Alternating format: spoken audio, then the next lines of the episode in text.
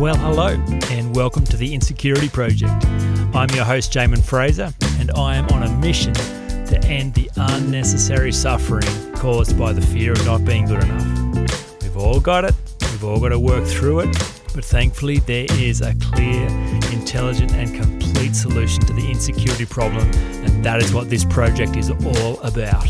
Hope you enjoyed today's program. Author and speaker Graeme Cowan. Graeme is the author of four books, including the internationally acclaimed Back from the Brink, which has a testimonial from the former UK Prime Minister Tony Blair, and has also just become a bestseller in China. Uh, in the year 2000, Graeme actually went through a five year episode of depression that his psychiatrist described as the worst he had ever treated. Uh, he emerged from that crisis with a very different view, though, about how we can increase our resilience, mood, and performance. And this is the essence of his message in his books and his speaking today, and a, a big part of what he shares about on today's episode. Uh, Graeme was actually part of starting the RUOK movement back in 2009 and is still an active board director. So I'm sure you'll find this conversation very interesting. Graeme shares uh, openly about his struggles and what he has done to overcome them and how he still stays mentally sharp today. So, on to today's conversation. Hey, folks, you're on the Insecurity Project with Jamin. I've got the privilege of interviewing Graeme Cowan today. Graeme, welcome to the show. Thanks, Jamin. Lovely to be here. Well, it's always such a treat to get to have conversations like this with fascinating people who've done some amazing stuff in the world. So, uh, you know, your bio and the things you've achieved are, are, quite remarkable, and some of the obstacles that you've overcome internally and externally. And so, uh, really fascinated to unpack some of that. But uh, the place that I begin with all my guests is back to the beginning. Um, I'm always fascinated by uh, where you began and and what it was like growing up in your home, and and particularly the role your parents played in shaping your beliefs about yourself as a child. Uh, so yeah, care to tell us a bit about uh, yeah your childhood and, and your parents? Yeah, sure. I grew up in a um, a lovely country town called Taree, which is on the New South Wales north coast. It's um, about three hours north of Sydney now. And uh, it was a great sized town. I think at that time, at that stage, it was about 10, 15,000 people. And, um, you know, it was a, a time when, you know, we were able to just really freely roam around the town after school. You know, it was a standard approach I'd come home from school, you know, mum would have some great cakes in the in the cake tin, have a few of those, and then yeah. get on the bike and uh, just cycle all over the place. So I think that's um, you know, probably a real element of, of that um, childhood was that there was lots and lots of freedom, and uh, we literally were able to, you know, roam around the town and just come home when the sun sun went down. So it was uh, longer days in summer, shorter in winter. But um, you know that led to great times catching up with mates and friends on the river and all that sort of thing.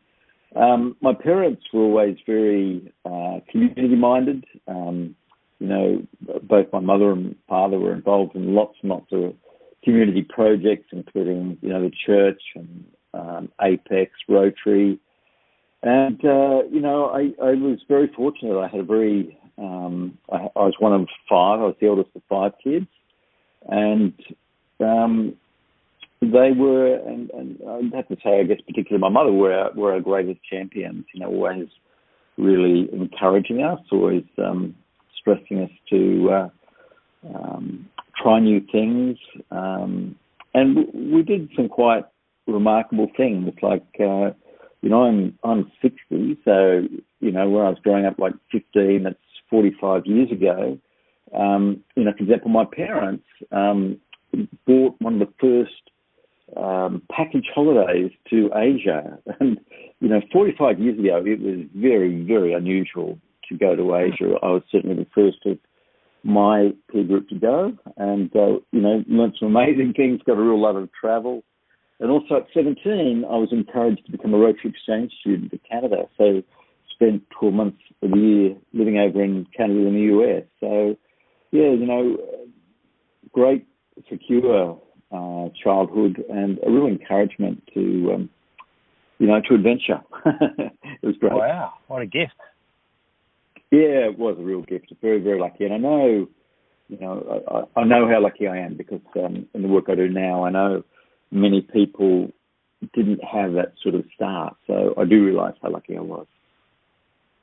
Yeah, sure, and obviously that start is a great gift, and and it's um, you know as you see with people as well as I do, um, there are people who have great starts that don't go on and use it, and people who have terrible starts that go on and do wonderful things. So, um, you know, we're, we're, not victims of our experience, obviously, but it's always fascinating to see where a person starts and what what things were easy for them and what things were hard, because um, I'm sure that set you up for a lot of great things and uh, put some really beautiful things inside you about your capacity, but um, as you grew older, what what was your first kind of ex- experience around challenge, uh, like when you ventured out on your own and started exploring the world uh, yourself without your parents' leadership?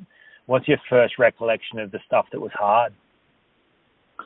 Um, yeah, well, the two are, I guess, somewhat related because I came down to university in Sydney, um, and you know, in in country Taree, I was a big fish in a little pond. I was a, right. a successful rugby league player and and um, and cricket player, and then I went overseas to Canada as a Rotary Exchange student. You were, you know, you were special because you're an Aussie and at Canadian yeah. school for a year, and um, you know, I played Canadian football and did well at that, and, then I came down to university. I was at the University of New South Wales, and it was quite a culture shock, really, because you know suddenly you were a small fish in a very big pond, and um, you know I, I hadn't realised it, but I think a lot of my self-esteem had been built up around you know standing out, doing well, and it it really hit me a bit. In fact, I had my first real episode of depression. Um, I think it was the end of the second year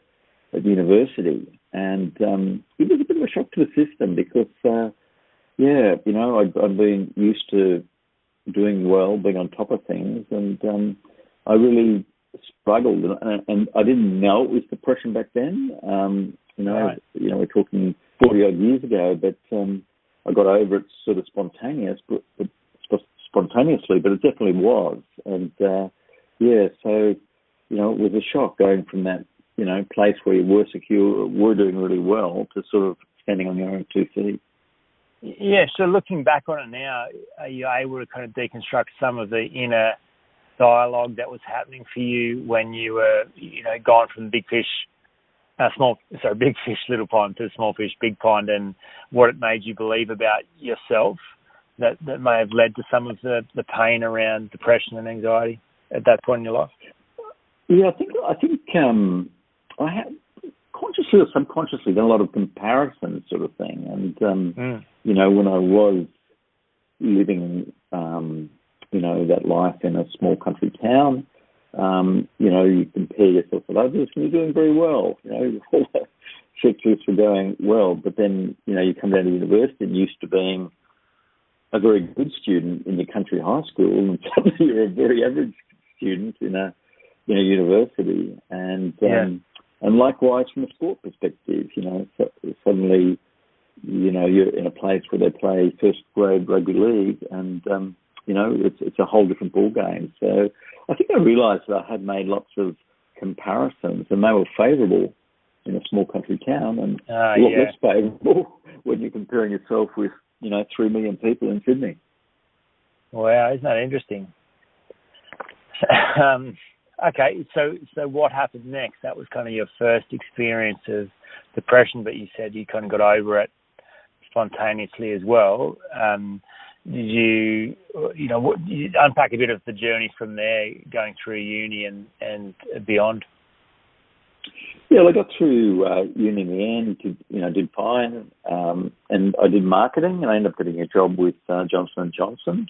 So I worked in and it was with the uh, medical division. So I worked with them for a period of time, um, and uh, you know enjoyed that. I was working in sales and then marketing, and um, and then I made a move. I think I was about 24 to a division of Pfizer, and I was very fortunate to have a great boss there, and um, he always treated you one level higher than you were, which Right. is uh, a, a great quality. You know, like, like I remember, you know, I, I joined there after coming from J and J, and I think at J and J, I'd, um, you know, I, I had a car and I had, had a country uh, trip, but I'd never done, you know, uh, plane trips for work.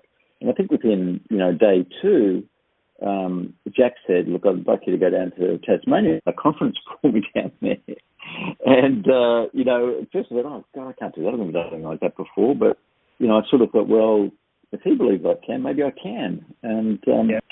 anyway, so you know, I ended up putting a lot of work into it, and you know, pulled off a pretty good, pretty good, um, pretty good result. And it was a, a great lesson, lesson, I guess, of good leadership, where you know they treat you one level above what you are, and if you are given that uh, faith and um, that autonomy, you know, you can rise to it. And uh, so that was a, a really good experience. And then my wife and I at the time, uh, we were on this big career jobs. I was, I, I'd been at J&J about two years and Pfizer about three. Then we took a big world trip, travelled for about a year around the world. Um, Wow. You know, went to lots and lots of, think we went to about 38 countries on the trip. It was a wonderful, wonderful adventure. And uh, came back and um, I rejoined uh, Johnson Johnson actually, but on the consumer side of the business, and um, had a really great experience there as well. And then I made a, I guess, a career move into recruitment. And uh, you know, I'd been successful in sales and marketing, and then I moved into marketing recruitment. And it was a little bit like before, in that I'd gone from this place where I was doing really well to going into a new field, a new occupation. And even though it was related because I was recruiting marketing people in the healthcare sector, you know, it was, I hadn't done it before. And I, and I felt this, you know, again, real insecurity that I wasn't thriving. And, um, Yeah. you know, that caused uh, another episode of depression, which this time was, was diagnosed. Yeah. Right. Um, how long ago was that? That was. Uh, well, it's probably been up around about 30 at the time, so it's probably about 30 years ago. About Yeah, yeah, sure. something like this, isn't it? Mm. Um, so you said that was diagnosed. So then that was a, a longer running experience with depression that time through. Yeah, yeah, that was a really, really bad time actually because I actually, I I was so desperate and, and I still didn't know what de- what depression was. I actually made a suicide attempt and ended up in the hospital Oh, for about wow. two weeks, and I kept the whole thing secret um, because I was so ashamed of it. Didn't tell anyone. Wow. Um, got a good doctor, got on medication, and went back to work without anyone really knowing. And um, but uh, yeah, so that was my first really serious attempt, um, you know, episode, and it was the first time I was ever formally diagnosed with depression. Um, but you know, then I went on to you know a successful career in recruitment. But uh, but uh, you know, I still often, and maybe this comes back to your theme about insecurity. I still was really unhealthily comparing myself to other people. Like, you know, I'd be looking. I remember at the time I'd be looking in the in the Financial Review and see some guy just become the CEO of a um, uh, an ASX company at 28, and um, you know I'd be you know mid 30s at that time, and I'd think like this profound sense of failure because I wasn't the CEO of an ASX company. Just stupid stuff, you know, just really Yeah, stupid yeah. stuff. But but but it, you know it has a very very unhealthy uh, impact on you know your feelings, your mood, your feeling of self worth. Uh, so Yeah. Yeah, well, so obviously, uh, you know, your, uh, you know, challenge with depression and long running battle with that would have led you to look in all kinds of places to try and solve that and to be able to function efficiently in the world. Um, what did you come to understand about the belief structure behind that and the way to kind of solve that apart from comparison and apart from you know external means what tell us some of the things that you discovered that have have worked for you to um, lead you out of that depression long term Yeah, well, so as I mentioned, I, worked very successfully in recruitment and culture change and career planning, and um, I was leading a business that um, was a management consulting firm that focused on e-commerce, and it was a booming business back in 2000.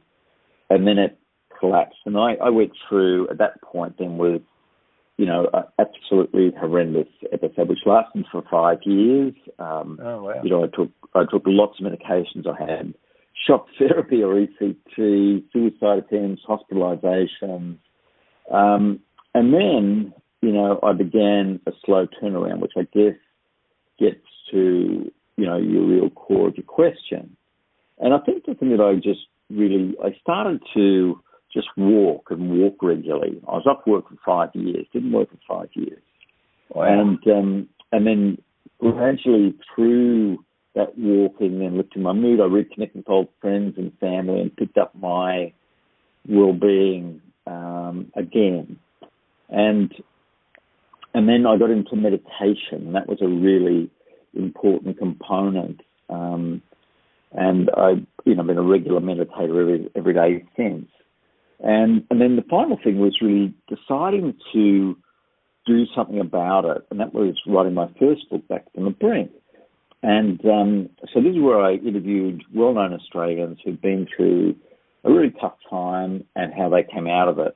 And yeah, that really gave me a sense of purpose. It really gave me, um, you know, I, I, I felt I was working on something bigger than myself, and that really helped, you know, pull me out of it. It wasn't a overnight success. It wasn't overnight recovery, but it ended up being a very successful book. I, you know, the bestsellers in Australia sells about 5,000 copies. I sold over 30,000 copies of that book. And when it was launched, I'd interviewed people like ex-Olympian Olympian swimmers and former premiers of uh, West Australia and fam- famous artists who'd gone through tough times, and it led to lots and lots of publicity. Um, I did about 200 media interviews over a period of six weeks. It was, um, wow. you know, quite amazing.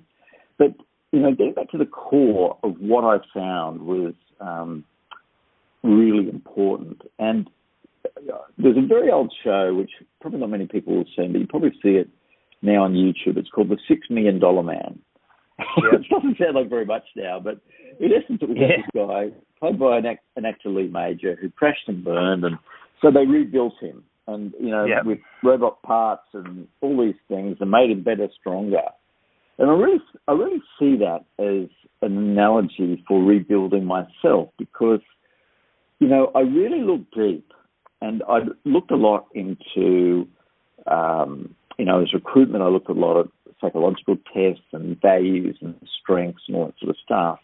And so I really sought to understand the core of me. You know, what, what were my strengths? What was I good at? And in conjunction with that, I also really decided that I was after three outcomes in life. I, I call this the, the three glasses of well-being. and that's vitality. You know, the outcome looking for is vitality. That comes from, you know, our physical energy, our contrib- you know, our, our, so it's like good exercise, good rest, good nutrition. The yep. second output was intimacy. So these are quality, supportive, caring relationships where you can really be authentic and speak with some people about anything and have a good group of people you can do that with. And then the third glass of well-being is prosperity. And that's your contribution to the outside world. That can be, you know, via the work you do. It can be via your contribution via a charity. And, you know, as you may know, I was involved in starting Are You OK? Um, yeah, yeah. And, you know, got huge impact with that. But but what I say to people is that, okay, vitality, intimacy, prosperity, VIP, you're a VIP, and for you to make a proper contribution to the world, you really have to have good insight and to do these things that are good for you. Because if you don't take care of yourself, you can't help other people. You can't contribute to other people. And I think, you know, getting into that understanding, that self assessment, you know, realizing that being my true self and being my best self was the key to a wonderful life. And, you know, if you had asked me at the time about that five years of depression, you know, I would have said, oh my God, that was the worst thing, wouldn't wish that on my worst enemy. Well, yeah. you know, now, I now say that it was a gift because it forced yeah. me to look at my priorities. It forced me to really um, put in place practices that help ensure that I do have a good life. You know, I, I when I had that breakdown, my first marriage broke down. I'm with a, a wonderful woman now. We have an amazing, amazing, fulfilling life. She works in cancer research. I work in, you know, helping build caring, more resilient, and more growth-oriented teams. And but we just, you know, we just get a lot from each other, learn a lot from each other, and we feel we make a, a sense of contribution and, and really have a an attitude of service. And I think that's the the core to um, to getting over insecurity. Now, I didn't um, call what I went through insecurity, but, but it basically was what I said I, I had, and what I believe now was a, a real contributor to my depression. I'm not saying it's the only thing. It was a yeah. crisis of confidence. I think I was chasing the wrong things. Mm. Yeah, I, I thank you for sharing that. And and this is why I find these conversations so beautiful and valuable is because you found a way out. Like you had to dig into the depths of your own being and pull yourself out of that. There was no one else who had the power to do that for you. And that, yeah, that's the hero's journey right there, which is extra- extraordinary. And when you do, and as you emerge, you emerge with something of value, something beautiful that that lives far beyond you and makes a meaningful contribution to the world and so I think my uh, intention around having conversations with people like you who've done amazing things is to really make sure that I deconstruct as, as much as possible the things that you did differently. Um, and uh, so, so a couple of questions, if I might just dig a little deeper into how you did that, was you talked about the kind of the first season of your life was big on comparison, and while comparison worked really well for you to start because you compared and you came out favourably because you were the best that you could see. And then when there were others who were better, you came out unfavourably because were, you weren't the best that you could see. Um, and those seasons of in the workforce, you know, trying to compare yourself and looking at CEO of Fortune 500 or you know ASX listed. Um, so you know the old idea of just don't compare yourself to others. Like we all know that, we all know you're not supposed to compare. But how do you think, looking back, you were able to stop making that the reference point? How did you actually get out of comparing yourself to others and focus on you being you? Well, in my case, it led to profound depression and a shitty, shitty life. Excuse the the pun. And uh, so, you know, it was that I guess that self-realization that it didn't get me anywhere, and yeah. um, because there would always be people, you know, richer, um, yep. faster, more successful than you in, in, in terms of that thing. But here's the thing that I've really learned, gentlemen, is that you have no idea what's going on in other people's lives. And I've learned this since mm. I've told my honest story because people tell me their story. And you know, you can see what looks to be the most amazing person, you know, great job, happy marriage, but then, you know, you find out that there's domestic violence going on in the home, or, or you know, they've got a, um, a profoundly handicapped child. You just never know what's going on in other people's lives. So, you know, you think you might be able to do comparisons, but you're not comparing the full picture. and uh, yeah. if you don't know the full picture, there's no no use doing comparisons, and comparisons don't lead to productive things anyway. You know, I think the only thing you need to compare yourself with is really yourself. You know, am I better today than I was yesterday? You know, am I better self? Am I a better parent or a better partner than I was yesterday? And it's not a straight line, you know, we all have our ups and downs. We all have lots of things, but, you know, I think just sort of striving, what I call going for the growth zone, going a little bit out of your comfort zone each day to try and be a little bit, to try and learn a bit more, that's central to having a great life. That's mm-hmm. central to having a really secure life. Yeah, so good. Thank you. That's a great insight. Um, okay, another question. So you mentioned that meditation was a key part of the process in in reinventing yourself and becoming the six million dollar man. Uh, so why does, in your mind, why does meditation work? What what is so useful and powerful about meditation as you understand it? There's many different types of meditation. There, the, the, the type that I sort of adapted was um, a American, uh, sorry, an Indian spiritual group called the Brahma Kumaris, and it's a spiritual meditation. And so I think, I think no matter what form of meditation you look at, the really um, huge impact is, I guess, being able to get a stillness each day, and yeah. uh, you know, being able to be really centered, and to be able to really think quite well about what's important. Not you don't you okay. don't have to deliberately think about that, but just by being quiet, I think you have that sort of uh, insight. So that's been the really um, I think important element to me. It just helps to um, still the mind. It helps me to also have very good um, perspective. You know, I'm, I'm, quite good at being able to, I guess, have the helicopter view um, and just Great. look at the bigger picture. So I think they're probably, for me, the big element. So a stillness, a peace of mind, but also perspective.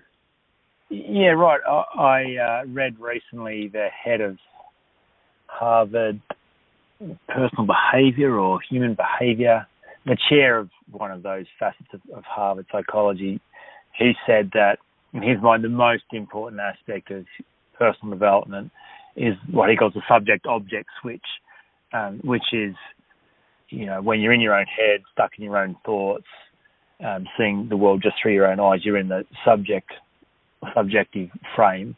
The objective is to get outside your own head, outside your own story, and then, as you just described, have the perspective, the helicopter view, and then from that viewpoint, you are able to see what is important and what's not. And because you know, because I think you're right, like the the noise and chaos that happens in our thinking, and and when you identify with that thinking and feed that thinking, just you know, all kinds of crazy thoughts that happen in any one moment. So the stillness, I you know, I think what you're describing is what he's describing. It's just this ability to go, stop, be still, get out of your own head, and that one thing makes such a massive difference to every area of your life. Gives you the clarity, stillness, and gives you perspective. So that's interesting that you yes, say that as well. Mm. Yeah, couldn't agree more. Um, Great. So the intimacy piece, you said that was one of your, your VIP, vitality, intimacy, and purpose. Um, so intimacy, that's an interesting word to use for that because I think around intimacy in terms of your primary relationship, i.e. a romantic relationship. But you're saying that um, having deep relationships where you can share um, anything and be open and honest is a really, really important part of, of well-being.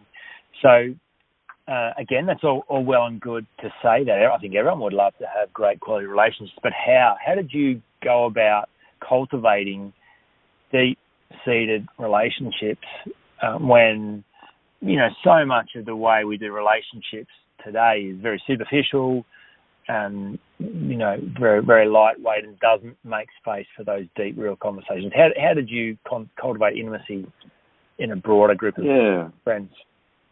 Yeah. Well, the definition of, you know, we do tend to think of it as, as meaning between, you know, partners, husband and wife and that sort of thing, but it's the actual definition is close familiarity and, uh, or friendship. And, um, okay. you know, and again, it was just really reflecting on my life when I went through that, you know, six million dollar phase, six million dollar man phase. And I thought, well, yeah. you know, who were the great people that were in my life? And I actually thought about, for example, a guy that I'd grown up um, in uh, Taree with, who in year 10 left Taree and went away and was actually living up in Coffs Harbour now. And but we've been great, great friends as kids, and also, you know, up until year 10. Anyway, so I made effort to reach out to him again, and um, we we got on great, you know, right from the start, and um, or, or restart is a better way to term it. And you know, I just make made a special effort to um, you know stay in contact with those people regularly. So you know, on my phone, on my favourites list, are all the people what I call the Green Zone tribe. And so central to the work I do in resilience is a moodometer. And the green zone is when you're positive, it's when you're energetic, it's where you're optimistic, it's where you're resourceful. And so I think, who are the people that are good for me? When I spend time with them, I feel better when I walk away. There's plenty of people yeah. we spend time with that we feel drained when we spend time with them. But, you know, really thinking about who are my green zone tribe that they give good advice. You might not talk about all subjects with those people. You know, the, the occasional few where you might talk about, you know, family, friends, life, everything. But there might be others that you just, you know, talk about work or just about relationships or just about footy or whatever.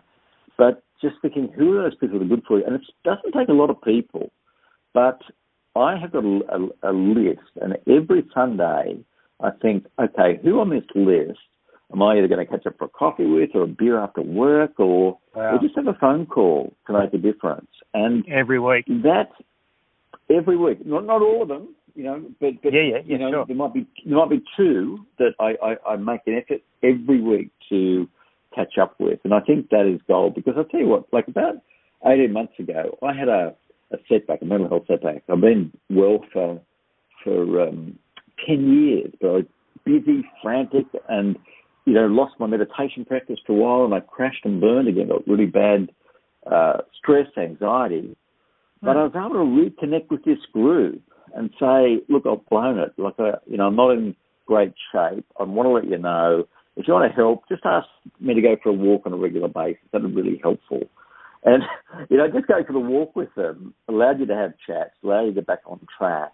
And, um, you know, that's when you, that's when it pays off to have this green zone tribe with you because, you know, they're, they're your scaffolding. Um, and that's what we say in Are You OK as well you need your scaffolding around for when the storms do come and you know you can't hold yourself up. You need yourself or or other other things to you know to keep you up. You need to consciously think about always having and building scaffolding because it's not a matter of if it will come. It will come at one stage. That's a fact of life. Yeah. and so investing in having those people around you is um, is is uh, central to a, a really good life. And i think the ultimate test of this, um, Jamin, is, is something called the Harvard Grant Study, the longest well-being study ever done. They followed the same group of men for over 75 years, it, it, and it was only men at Harvard starting back in 1929. Yeah. Now, all the terabytes of information, the one thing that comes through for a long life, a healthy life, an affluent life, the, the thing that makes the difference is those that have warm and caring and supportive relationships. Um, that's mm. the differentiator from all the, the terabytes they have. So it's critical to a great life and also a very secure life. Mm, wow, that's great. Um, fantastic. And and I'll, let me just ask you one more question around the purpose. Um, no, you said not purpose. You said um, the P stands for prosperity. Prosperity. Yeah. But your distinction was that prosperity comes through your contribution. That's an interesting distinction right there because, you know, most people think of prosperity in terms of what they can get for themselves. But you're saying to live a prosperous life is about what you can give. So do you want to just unpack that a little? Yeah, what I mean by pro- prosperity is you magnify your impact.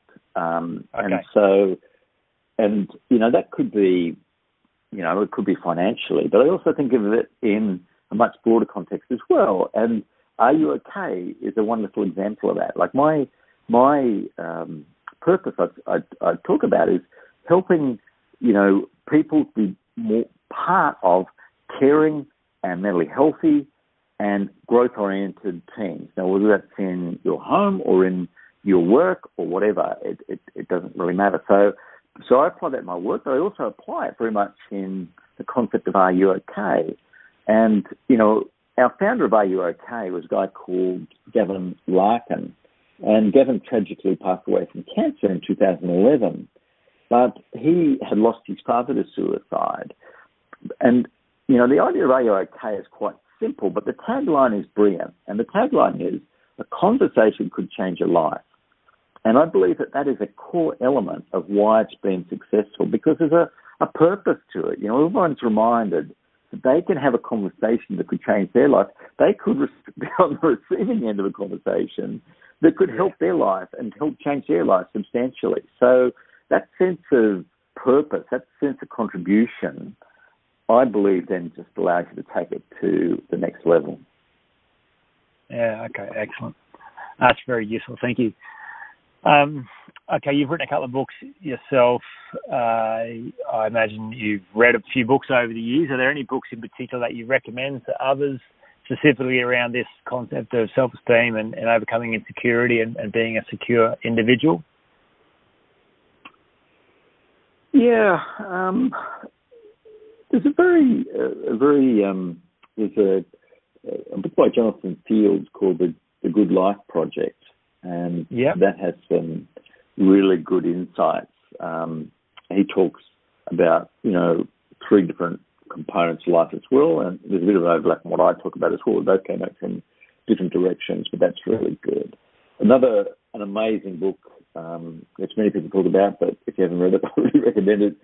Viktor Frankl's book Man's Search for Meaning, which is all about you know discovering purpose and how important purpose is in really really volatile times. And then I guess the third one is a book by Professor Kristin Neff called Self Compassion. And okay. it shows, her work shows that self compassion has all the upside of self esteem and none of the downside. So some of the downside of self esteem is things like narcissism. Self compassion is just being kind to yourself, cutting yourself some slack. And I think we can often be yeah our own worst critic. I certainly was. You know, that whole comparison thing, that was uh, all about, you know, not being kind to myself. And uh, so that would they would be the three that I would recommend okay. on the subject. Fantastic. I'll make sure they're in the show notes. Um, okay, great. Is there anything else that you think we've missed that you think would be useful to share out of your own journey personally and what, or what you teach others uh, about this subject of overcoming insecurity? Well, yeah, I think it really comes down to what I call, um, you know, the, the, the care crew. And what a care crew is, is where there is self care and you care for others. And, you know, making time to be kind to yourself really enhances your capacity to be kind to other people and to be caring for other people. And yeah. you know, if if you can tap into that, if you can can um, be kind to yourself, but also really try to be kind to other people, whether it's in work or it's in your home life, it just yields an amazing result. And so, just the mantra I, I try to, you know, just repeat to myself every day is to be caring, be helpful, and go for the growth zone. And whether that applies to yourself or to others, I, I, I just find that a really great way for nurturing um, my sense of self, my sense of contribution, and um, and feeling feeling okay about myself. Um, excellent. What do you mean by the growth zone? Um, this is the growth zone is going outside your comfort zone yeah. and you know, trying new things, doing things, and and you've done this, Jamin. You know, you went from being a pastor to doing what you're doing now. You know, that's a perfect example of you know the growth zone. Try new things where you're going to fall over, get a bloody nose, but you forgive yourself. You said, "Well, good on you for trying. Well done." Yeah. You know, let's try again tomorrow. And uh, so it's just a determination to not see, not to see failure as failure, but just really as an opportunity to learn and ultimately to grow. And um, the work in the workplace on on psychological safety and what they call uh, the growth zone, the best teams, you know, support each other, encourage each other to take risks. If they don't work out, they support each other again and they learn from it. And yeah, when right. teams are in that when teams are in that zone, they call it the growth zone um, hmm. rather than the stress zone or you know the anxiety zone sort of thing. So it's it's definitely a much better place to be. Yeah, great. I'm going to ask you about that. Thank you for clarifying. Uh, okay, so where can people find you? Where do you hang out online? Uh, if people are interested in your work, understanding more about Are You OK Day, uh, the books you've written, where's the best place to find you? Uh, probably the best place to connect with me is on LinkedIn. Um, you know, I spend a lot of time on there, publish a lot of articles, share a lot of um, share a lot of content. So it's definitely a great way. Um, and uh, you know, in terms of the work I do, in terms of workshop speaking, you see details on that on um, graemecowan.com.au. Um, and the books I have about helping people to bounce back depression, bounce back from adversity, um, and my Back from the Brink books, they can be found at imbackfromthebrink.com. Excellent. I will make sure those links are in the notes so you can find you easily. Uh, I appreciate your time and your kindness in sharing very personally, and there's been some wonderful insights. So thank you very much, Graeme. My pleasure. Lovely to be with you. Now, I hope you really enjoyed that conversation as much as I did. Uh, for those of you who've been following my work for a while, uh, I've put out the seven essential practices for overcoming insecurity. Uh, I'm convinced that insecurity can be overcome and not just masked, managed, or avoided. Uh, but I think people who throughout time have found a way to show up to life unhindered have done so a certain way. There are keys that each of them have used, and so my work has been to compile these ideas and, and make sense of the stuff that's worked and, and deconstruct key ideas so they can be used and reproduced. So, look, that's available on my website. Um, I'm particularly interested in having conversations about overcoming insecurity for entrepreneurs and even more particularly 35 to 40 year old entrepreneurs. I just think entrepreneurs have got skin in the game. They have such a desperate need to solve this problem because it's all them showing up in the world solving problems. So it's good for the world to have entrepreneurs uh, at their best where it matters most. So if that's you, uh, love to have a conversation. Jump on my website, have a look at the seven essential practices, and take the online assessment just to see how you measure up against these seven practices and how well you're doing. And uh, look, love love to have a conversation with you if you think it could be helpful. I'll talk to you again next week. You've been listening to the Insecurity Project. I hope you found the content and conversations useful. And remember, you are not just the actor in the story, you are the storyteller. You have the ability to turn this all around. For more information about overcoming insecurity, check out the insecurityproject.com.